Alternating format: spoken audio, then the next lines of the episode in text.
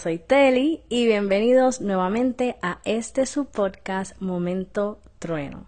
Mi gente, estoy muy feliz de estar nuevamente grabándoles un podcast.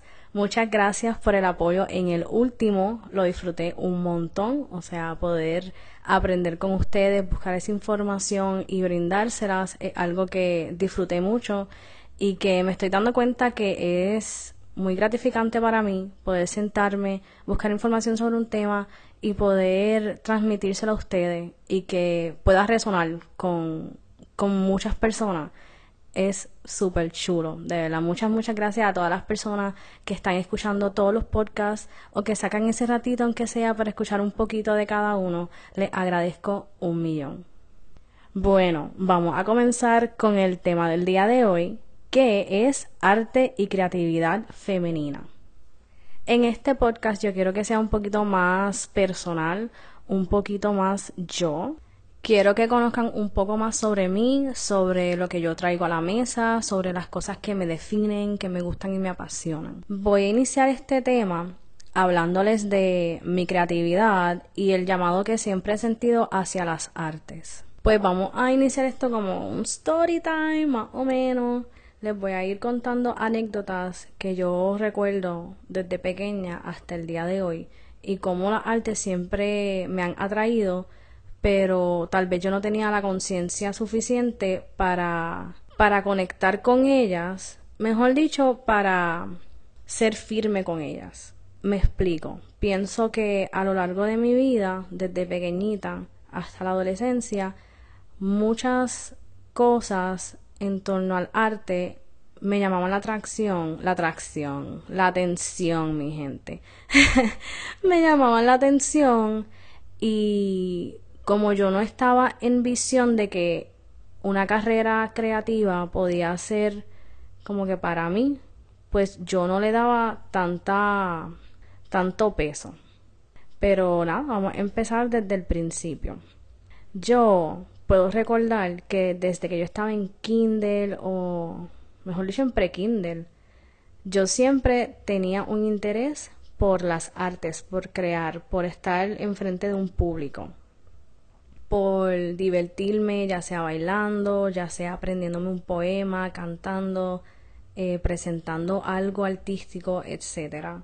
Recuerdo que mi niñez estuvo repleta de presentaciones, de, de talent shows, me encantaba salir en talent shows de la escuela, me encantaba, sabía que hacer algún tipo de presentación, noche puertorriqueña, eh, también recuerdo que cuando yo estaba en kinder fui la maestra de ceremonia de, de mi graduación. Y ahora que yo le recuerdo es como que, Dios mío, siempre estuvo tan palpable que esto era lo mío, pero toma mucha fortaleza y, y coraje para tú alinearte con tu pasión y tú proclamarlo. Como que tú decir esto es lo mío y esto es lo que voy a hacer sin importar lo que piense la gente. Pero seguimos con las historias porque esto finalmente pues sí pasó, gracias a Dios. Como les iba diciendo, siempre me encantaba pues estar frente a un público, creando, bailando, cantando. Estaba en todos los talent shows, como les dije, después fui maestra de ceremonia, que eso es un poquito más de, de presentación, de comunicación. Y era algo que era como innato para mí. O sea, no, no lo veía como forzado. Son esos dones, bueno, esta es mi perspectiva, son esos dones que Dios deposita en uno que, que no tienes que, que hacer búsqueda o tener un tiempo de aprendizaje para tú llevarlo a cabo. Siempre, o sea, pienso que cada persona tiene un referente de un niño en su vida o de alguien que ustedes vieron cuando crecían que tenía esos dones, ya sea para el arte, para los deportes, para la música le salía natural. Pues yo siento que para mí ese mundo era lo que me salía natural. Pues nada, voy creciendo eh, y creo que más o menos en la elemental o intermedia comencé a tener como que un interés por los artistas musicales. En específico, Lady Gaga y Taylor Swift. me encantaban demasiado, las creía muy auténticas. Estaba obsesionada con ver entrevistas. Yo no veía como que casi ya... un, un periodo de tiempo que ya yo no veía televisión. Yo lo que veía era entrevista de Lady Gaga, entrevista de Taylor Swift y era como que yo quiero saber cómo estas muchachas están haciendo lo que están haciendo y, y quiero saber sobre su creatividad y cómo lo llevan a cabo y cómo son mujeres empoderadas que están haciendo lo que les gusta y cómo ellas llegaron a convertir su pasión en una carrera. Yo estaba obsesionada literalmente. Pues esto fue más o menos para la intermedia y otra cosita que yo me recuerdo es que ya para la intermedia yo comencé, yo tenía como una libreta que uno podía diseñar vestuarios, ropa, etcétera, y yo me pasaba ahí diseñando este los vestuarios para mis shows, los vestuarios para mis entrevistas, como que ya para la intermedia yo siento que yo comencé a visualizarme siendo artista, o por lo menos ahí comenzó ese sueño, como que yo yo me visualizo haciendo esto, lo que hace Lady Gaga, lo que hace la Taylor Swift. Y pues nada, también recuerdo que para ese tiempo yo me llevaba una libreta, esto es súper Disney Channel, yo me creía que estaba en una película de verdad. Yo me llevaba una libreta para la escuela y como que en los cambios o al mediodía o si me aburría en la clase yo venía a sacar mi libreta con mi lapicito, mi bolígrafo y me ponía a escribir canciones, mi gente. Yo me ponía a escribir canciones en las clases, me ponía a escribir este propuestas de videos musicales para esas mismas canciones. Yo tenía una libreta, que todavía la tengo, eh, donde yo escribí como que, ok, este va a ser mi primer álbum, va a tener 15 canciones, me puse a escribir todas las canciones, le hacía como que símbolos, dibujitos, yo creaba todo el concepto, o sea, yo era una persona bien creativa y lo puedo reconocer ahora porque si yo Ahora veo otra persona haciendo eso, yo diría, diante, esta persona nació para esto, como que le está metiendo brutal, desde chiquita ahí, bien firme en lo que quería. Pero en el momento yo lo veía como que, pues, esta es la ilusión que yo tengo, pero no pensaba que podía ser real. Simplemente, pues, me divertía y como que me atraía a ese mundo. Pues nada, sigo teniendo estas pasiones, como que estas atracciones hacia, hacia la música, hacia crear, hacia escribir, hacia interpretar y todo este mundo del entretenimiento y de los artistas. Me graduó de intermedia, entro en la escuela superior y en la escuela superior eh, me recuerdo que en mi clase de inglés de 10, de décimo, nuestra maestra nos pidió que hiciéramos como que una mini obra en su salón y yo no me recuerdo de qué tenía que ser, pero yo creo que eran como de los valores o yo no sé. yo estoy intentando como que recordarme un poco, pero esa parte no la tengo muy clara. Seguimos. Lo importante es que yo dije, ah, pues perfecto. Como que era como que esto era, ya esto estaba en mí, como que esto era lo que yo quería hacer. Yo dije, ok, pues estábamos literalmente todo el grupo de mis amigas y yo comencé a escribir la propuesta. La obra va a ser sobre esto, este personaje así, este personaje asá este, y como que comencé a asignar qué personaje iba a crear, como que iban a interpretar cada persona, cuál iba a ser el nombre. Eh, sí sé que también fue como un trabajo colectivo entre las amigas, pero yo me recordaba que era como que yo estaba tan apasionada por esto que era como que yo tenía mucho que ver con la creatividad y con el proceso de creación de, de esto. Entonces, este, yo escribí una obra, una mini obra, donde el personaje principal, bueno, esto es un super spoiler, pero nada, era un grupo de amigas y entonces había una de las amigas que comenzó a hacer cosas malas. Yo de verdad que no me recuerdo súper bien, pero comenzó a hacer cosas malas y las amigas se comenzaban a dar cuenta y ella estaba matando. Yo no puedo creer que estoy contando esto, Dios mío, pero nada, me encanta esta historia. Ella como que mataba a al, a los diferentes personas del grupo de amigas y entonces como que el resto de las amigas se comenzó a dar cuenta y comenzaron a cogerle temor a esta persona. Entonces, al final, como que siempre están, estaban mi personaje discutiendo con este personaje que es el que está matando a las otras muchachas.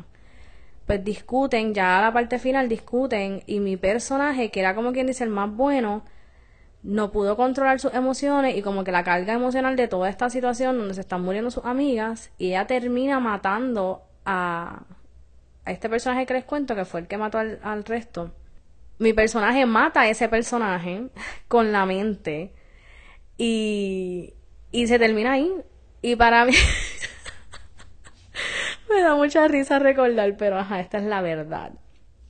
Pues se acaba ahí la obra y yo me recuerdo que cuando hicimos esta mini obra, yo propuse que nosotras tuviéramos cambio de vestuario. O sea, que, que yo me creía que yo estaba literalmente haciendo teatro, claro que sí.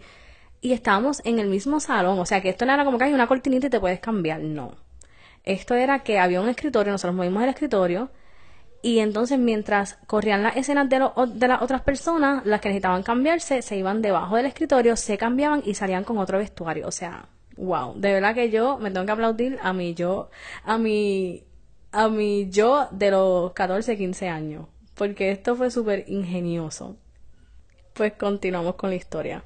Cuando hicimos esta presentación, todo el mundo se quedó como que, ay, yo les quedó brutal.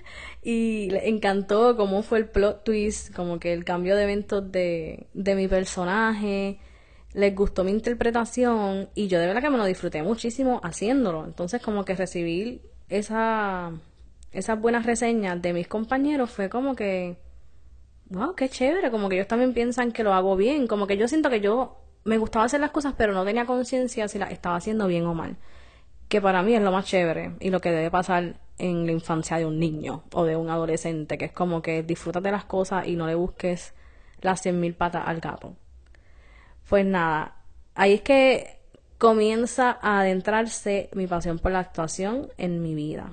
Porque anterior a esto, sí siento que me gustaba hacer talent shows e interpretar canciones y como que bailar y eso, pero no. La actuación todavía yo no lo veía como que, ok, esto es parte de. parte distintiva de las cosas que me gustan pues ahí comienzo a, tenerle un poco más de ojo a que, pues sí, como que me gustó esa experiencia, me gustó actuar, interpretar ese papel, también llevar la parte creativa, como que dirigir, producir, todas esas cosas como que, wow, como que me gustó. Entonces, eh, siguiente a esto, en el mismo grado, en mi escuela hacían unas presentaciones que le llaman el Broadway Show y básicamente interpretaban obras musicales que están en Broadway, que para los que no saben lo que es Broadway, Broadway es una parte de New York. Y entiendo que tal vez es una calle, no estoy muy segura, pero es una parte de New York donde hay muchos teatros y se interpretan este, obras musicales. Y pues en mi escuela lo que querían era recrear esto, como que presentar obras musicales de las cuales todos los estudiantes pudieran participar, tanto bailando o actuando. Entonces no se cantaba en vivo, lo que se hacía es que ponían la música como tal y hacían un lip sync, como que un, un doblaje. Pues cuando dicen que van a hacer esto, yo quería salir, obviamente, como que sí quería, tenía mucho miedo, pero mi maestra como que me dio ese, ese push y me dijo, mira, yo te veo en esto, siento que va muy acorde a ti, como que ya ya tenía como que unos personajes para la obra. La primera era Rock of Ages, me recuerdo que en décimo hicimos Rock of Ages. Y entonces vimos la película y todo, hicieron unas audiciones y entonces yo audicioné con una amiga y finalmente pues me dieron el personaje, uno de los personajes principales y yo estaba como que bien, o sea, asustada pero feliz y como que, no sé, estaba como que un poquito en shock porque es como que, como que voy a hacer esto. Siento que ya cuando uno es adolescente uno tiene un poco más de conciencia y entonces como que pensar que tengo la responsabilidad de llevar a cabo un personaje, de que me voy a presentar enfrente de todo el mundo, pues era una experiencia diferente para mí y algo que yo nunca había sido. Así que los nervios estaban ahí de punta. Pero nada, ensayamos mucho. Eh, también me recuerdo que me tocó, como que junto con mis amigas, crear bailes para las partes en las que yo salía. Y creo que para las partes que salían otros personajes también, la cosa es que, pues la maestra como que me dio también, no ese cargo, sino como que me dio esa libertad creativa. Y pues fue súper chévere la experiencia y cuando lo hice, cuando finalmente llegó ese día y me presenté enfrente de las personas, lo amé tanto, amé tanto todo ese proceso creativo, el interpretar, el bailar y etcétera y ahí yo siento que empecé, literalmente, yo creo que ese, esa experiencia me enamoró de la actuación y lo comencé a coger en serio. Como que yo dije, ay, esto me gustó un montón, ya no lo estoy viendo como que como esa ilusión tan lejos, como que ay, me gusta esto, yo lo quiero hacer. Y entonces participé nuevamente de los Broadways el resto de los años que me quedaban, que eran dos más. Y cuando llega, cuando llego a 12, que uno tiene que ir decidiendo que uno va a estudiar porque se va a graduar, uno tiene que aplicar para diferentes universidades. Yo me daba mucho miedo decir que quería estudiar actuación cuando el resto de las personas alrededor mío estaban súper seguros que eso era lo que yo tenía que hacer. O sea, por lo menos mi entorno, mis amistades, entiendo que también como que maestros me, me decían, mira, tú haces esto bien, como que lo deberías estudiar, etcétera. Me daba mucho miedo. Porque yo, lo que me decían en mi casa era como que eso no es una profesión, como que te vas a morir de hambre. Y ellos no negaban que yo era buena en eso, pero pues padres al fin de otra generación donde no han visto que esto es una carrera viable y que una carrera fácil, pues estaban preocupados por mí. Pero nada, o sea, yo hablé con una trabajadora social que ya también me vio en los Broadways y me estaba haciendo ese empuje hacia que decidiera que esta era mi carrera. Ella me dio como que unos exámenes para ver eh, en qué área yo salía más fuerte, como que matemática, inglés, etcétera, creatividad, arte, etcétera. Y yo siempre salía bien alta en el área de creatividad, de arte y de comunicación. Y ella me dijo, no tienes que buscar más nada, esto es lo tuyo, lo importante es que tú te atrevas. Y era básicamente eso, como que pues tenía mucho miedo por parte de mis padres. Eh, y como que yo no veía más nadie a mi alrededor tirándose para esa carrera, así que pues era como que yo no sé qué persona, no tenía como que una figura para yo poder ver que era posible. Entonces pienso que eso también es lo difícil de esta carrera, como que uno se siente solito, uno siempre escucha a los papás, bueno, no todo el mundo, pero yo pues sí ponía como que la opinión de mis padres como una importante porque decía, bueno, pues ellos son adultos, ellos saben, etcétera. Pero cuando yo vi que yo me alineaba tanto con esas con esas cosas, que yo salía alto en creatividad, en comunicación, en las artes. Y la realidad es que no me apasionaba otra cosa. Como que, no sé. También las personas me decían, pues estudia comunicaciones, estudia relaciones públicas, que son un poquito más establecidos. Y pues yo vine y me decidí, yo dije, pues voy a solicitar para relaciones públicas y voy a solicitar para actuación. Y como Dios es perfecto, me aceptaron en actuación. Y y comencé mi carrera en la IUPI, hice mi, bachillerato ahí y también como me atraía lo de la producción y todo eso, hice una segunda concentración en producción de cine. Entonces, dentro de mi bachillerato, otra cosa a la que le presté atención era a mi canto. Eh, pienso que no había, no le había prestado tanta atención anteriormente y pues me estaba enfocando más en la actuación porque era lo que estaba estudiando, pero pues, ajá, yo sabía que a mí me encantaba cantar, que era algo que yo quería hacer y de repente como que me surgió una oportunidad de participar de un coro de acapela, de un grupo de acapela. Eh, para los que no saben lo que es eh, un grupo de acapela, no sé si han visto Pitch Perfect. Eh, en esas películas son un grupo de mujeres que cantan sin ningún tipo de pista o acompañamiento musical, simplemente crean el, el sonido de la pista con sus voces. Pues ya había visto las películas, me encantaba eso que hacían lo... O sea, me parecía tan creativo y tan chulo ver cómo no había necesidad de instrumentos para poder hacer un trabajo de calidad y un trabajo chévere, emotivo que le llegara a otras personas. Pues de repente en mi universidad vi que habían audiciones para formar parte de un grupo como este. Y a pesar de estar llena de miedo y de dudas y de incertidumbre, yo dije, yo me voy a atrever, por lo menos voy a audicionar. Si me cogen bien y si no tan bien, por lo menos paso por la experiencia.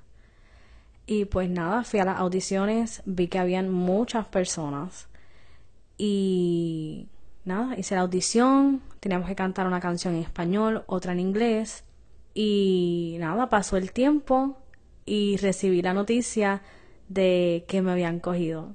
Así que yo estaba demasiado emocionada por esa nueva experiencia, por el conocimiento que iba a adquirir, por eh, formar parte de un grupo de personas que le apasionaba lo mismo que yo, o sea, la música.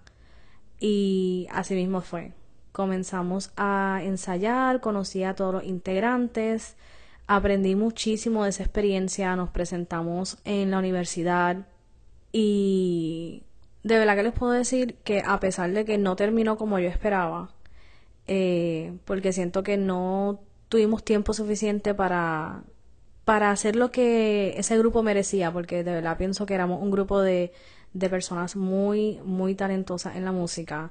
Eh, aunque no fue por el tiempo que yo pensaba, siento que le saqué mucho provecho, siento que aprendí demasiado de, o sea, adquirí un, un oído musical diferente, porque como les dije, solamente estábamos utilizando nuestras voces para crear tanto la música como las interpretaciones. Así que se pulió mi oído musical, conocí personas que hasta el sol de hoy son mis amistades y que le atribuyo mucho crecimiento y que le atribuyo muchas cosas bonitas. Así que estoy muy feliz de haberme lanzado hacia esa experiencia y de haber perseguido como que un sueño en el canto en ese aspecto y en ese momento, sin importar cómo yo me sentía o lo, lo asustada que podía estar. Luego de eso, así, o sea, le estoy mencionando cositas que resaltan en mi mente de, de mis alineaciones o mi llamado hacia la arte. Y pues luego de esto culminé mi bachillerato. Y actualmente pues estoy tomando educación continua en actuación en, en una academia o una agencia, una escuela de actores en formación que se llama EIFA y estoy muy agradecida también de que tomé el paso y de que lo encontré y que actualmente estoy aprendiendo demasiado, demasiado, muchísimo más de lo que hice en la universidad. Me estoy formando y puliendo como actriz y estoy muy feliz de, de actualmente estar caminando hacia ese propósito y esa meta que a pesar de la pandemia y de muchos cambios en mi vida, yo no he dejado de visualizarme haciendo en esta vida lo que me gusta, lo que me apasiona y lo que yo siento que Dios puso en mi corazón para yo poder lograr. Bueno, ya que conocen un poco más sobre mí, sobre mis pasiones en el arte y sobre esos momentos clave que me han traído hasta donde yo estoy, les quiero hablar un poco más de cositas que nos ayudan a ser creativos yo siempre que pienso en creatividad y en cómo se manifiesta en mi vida, pienso en el concepto de la musa. Si nos vamos un poco hacia la historia, la musa fue esa figura de la mitología griega y romana que inspiraba a artistas, escritores y creadores en general. También se le conocía como dioses o espíritus divinos que influían en la creatividad y la imaginación de las personas. Eso es un poquito de, historia, de dónde viene ese concepto de la musa. Y ahora les voy a hablar de lo que es la musa para mí. Para mí, la musa es esa fuente de inspiración que llega a nuestra mente en momentos inesperados. Muchas veces estamos en, en espacio abierto, estamos haciendo algún tipo de dinámica, estamos en un punto de, de nuestro día donde no estamos pensando tal vez en crear, pero nuestra mente nos trae una idea creativa alineada con nuestros propósitos, porque pues la musa es diferente para cada persona, la musa puede existir para un cocinero, tanto para un músico, un artista, un pintor, etcétera. Pues como les iba diciendo, siento que aparece en nuestras vidas alineada con nuestros propósitos y nuestras pasiones para brindarnos una idea, una idea que tal vez si te hubieras sentado a, a crear no te hubiera llegado muchas veces, o sea, por lo menos para mí, la, musa llega en momentos inesperados. También puede llegar en momentos donde tú sí estás buscando esa fuente de creatividad, pero pienso que muchas veces llega inesperadamente. Y un término que yo he escuchado recientemente es que estoy en estoy en musa. Y eso ese tipo de término yo sí puedo reconocer que es cuando tú sí estás intentando llegar a crear algo vinculado a lo que tú quieres hacer, ya sea música, arte, eh, cocina, etcétera. Que tú te sientes a trabajar en eso y literalmente todo está fluyendo brutal, te están llegando muchas ideas, estás siendo extremadamente creativo y se siente natural, se siente como que esto tenía que pasar. No como en otras ocasiones que tú te sientas, quieres crear y literalmente no te viene a la mente algo que se alinee contigo. Así que, pues me encanta ese término y creo fielmente en él, que hay muchas veces que sí, que tú te sientas y todo fluye, las ideas llegan y todo se alinea perfectamente. Para mí es bien importante que cuando llega la musa tú dejes lo que estás haciendo y escribas la idea que te vino a la mente y te muevas para hacerlo realidad. Porque yo creo fielmente en que la experiencia humana no es original. Todos pasamos por situaciones similares, aunque no sean iguales. Todos experimentamos algún tipo de situación relacionada o parecida. Entonces, si a ti te llega una inspiración, llega la musa y tienes estas ideas, escríbelas y muévete a crear, porque si tú no lo haces, va a llegar otra persona en otro momento y lo va a hacer y lo va a llevar a esa realidad. Por eso muchas veces vemos que hay personas que tienen una, unas ideas bastante similares y parecidas, y es porque de alguna manera u otra nuestro ingenio nos lleva a lo mismo. Como les dije, similares, no van a ser iguales porque siempre a pesar de que vivamos experiencias similares, Dios nos deposita un toque que lo hace diferente. Pero sí, es bien importante escuchar la musa, moverte a crear y a traer esos proyectos a la realidad.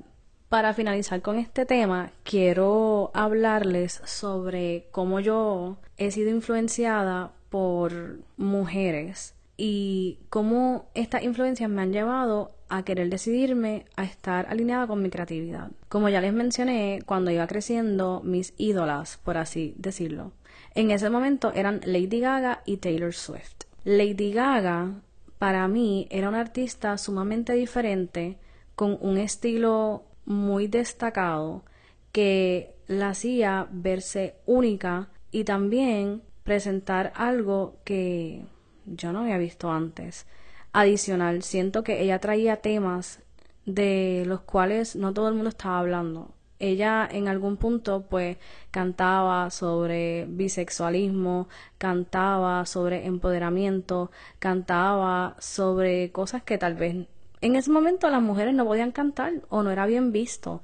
Y ella fue sumamente abierta con su música y con su arte y con su, ¿cómo se dice?, sus posturas para decir, mira, no, esta es la artista que yo soy, así soy, quiéranme o no. Porque hay que reconocer que mucha gente amaba a Lady Gaga, mucha gente la odiaba y mucha gente no la entendía. Entonces, para mí, una chica de intermedio, una chica de 12 años, 14, 13, eh, yo poder ver a una mujer que está haciendo lo que ella quiere de la manera en que ella lo quiere hacer y vistiéndose bien diferente y bien como que ecléctica era de admirar y era impactante para mi vida y para mi versión de 12 años. Lo mismo me pasó con Taylor Swift. Siento que en Taylor no tanto era como que, ay, ella es súper, súper, súper diferente, sino que veía más una persona muy creativa porque Taylor eh, escribe sus propias canciones muchas de las veces. Tiene como que una estampa en su música, en sus letras y me gustaba eso. Siento que aunque tal vez mi niña de 12 años, a mi versión de niña de 12 años, no sabía en totalidad apreciar este tipo de arte, yo sí podía pensar, mira, como que ella escribe, que, qué chévere, como que ella escribe su música, eso era como que bien, bien impactante para mí. Para los que no saben cómo se mueve la industria de la música, muchas veces los artistas que tú ves están cantando canciones escritas por otras personas. No todo el mundo puede cantar y escribir a la vez, son talentos separados. Entonces ver que tanto Lady Gaga como Taylor Swift eran mujeres en la industria que adicional a cantar y pararse frente a una audiencia, también tenían ese intelecto y esa creatividad para escribir sus propias canciones y compartir con el público sus vivencias y su idea, era bien chévere como dije, bien impactante y bien alentador. Y quiero destacar algo sobre Taylor Swift en la actualidad. Actualmente ella está de gira en su Eras Tour, una gira donde ella ha hecho una compilación de todos sus momentos más icónicos, de todos sus álbumes. Y ella está haciendo como que un resumen de canciones y lo está mostrando pues a diferentes países, diferentes estados, etcétera. Está haciendo un espectáculo demasiado de brutal. Por lo menos lo que yo he podido ver a través de las redes es que es un trabajo de calidad, como siempre ella hace. es un trabajo de muchas personas, no solamente de ella. Y eso es otra cosa que yo admiro de ella, que es como que ella está corriendo un imperio. Ella es como que la reina, pero ella pues tanto con sus shows, con sus álbumes, ella le da trabajo a muchas personas. O sea, ella, muchas personas dependen de, de ella como imagen. Así que es algo bien fuerte que ella tiene que soportar, que es como que pues yo le llevo, yo soy como que una fuente de ingreso para otras personas. Así que yo también tengo que votarme no solo por mí, sino por la gente que me viene a escuchar y por las personas que están aquí haciendo este show posible. No podemos subestimar lo fuerte que es llevar una carrera musical, lo drenante que puede ser, porque no todo es como que chiste y música y ya, o sea, se tienen que preparar para esos shows por mucho tiempo, tienen que ensayar y adicional, como dije, pues el ingreso de muchas personas depende de estos artistas que dejan de ser artistas y son más como unas máquinas de dinero.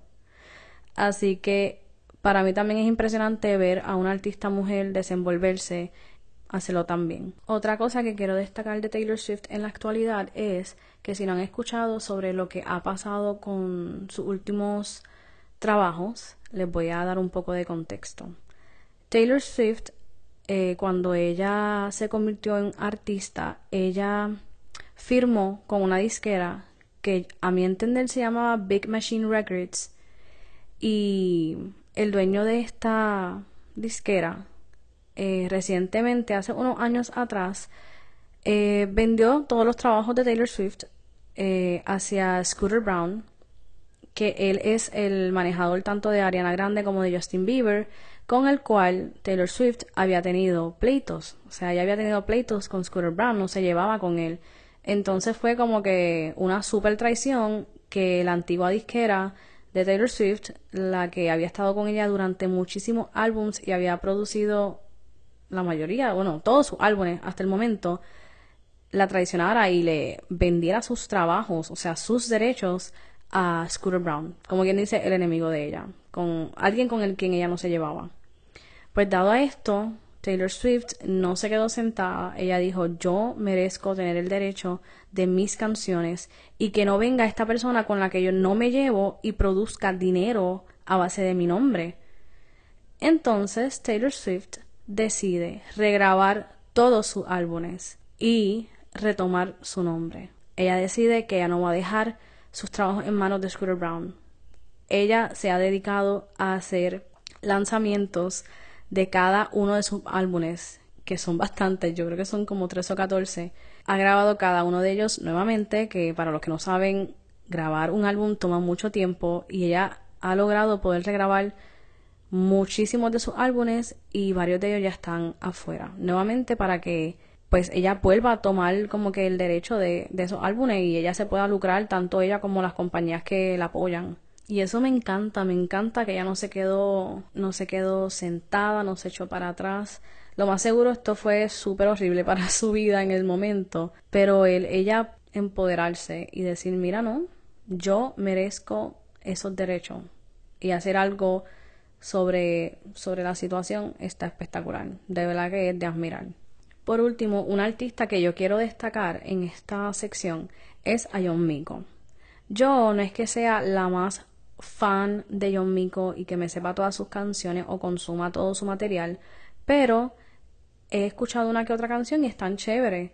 Lo que yo quiero destacar en esta ocasión es que me parece demasiado importante el, el trabajo que está haciendo John Miko para la comunidad LGBTQ, porque, bueno, es de las primeras cantantes eh, o artistas que yo puedo conocer, tal vez hay otras, pero nunca la había visto dentro del género urbano, que le cantara a mujeres que su reggaetón, que su música, que sus composiciones fueran dirigidas de una mujer hacia otras mujeres.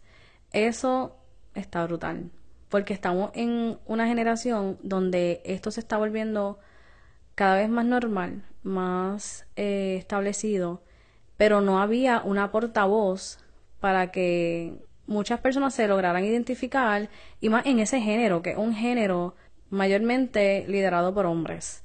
Así que que venga esta muchachita de veintipico años a entrar al reggaetón, hacerlo bien y cantarle a mujeres es impactante y es trascendental. Claro que sí. Me refiero a que esto va a estar impactando generaciones que actualmente se están criando con esta música y viendo que está bien, que puedes amar a quien te dé la gana y que no tiene que haber algún estereotipo para tú poder hacerlo. Con esto finalizo el tema del podcast de hoy. Espero que les haya gustado. Me siento feliz de haber podido compartir un poquito más de mi historia y de quién soy yo como persona y desde dónde vengo. Con este podcast yo también quiero que las mujeres que me escuchan sepan que los espacios de creatividad están esperando por ustedes.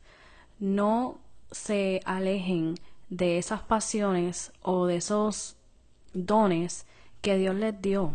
¿Por miedo a qué? O sea, a nada. Láncense y atrévanse a crear. El mundo necesita de ustedes, de sus creaciones y de que le den vida a esas vestimentas, a esas recetas, a esos shows, a esas películas, a cualquier cosa que pueda crear una mujer desde la perspectiva de una mujer.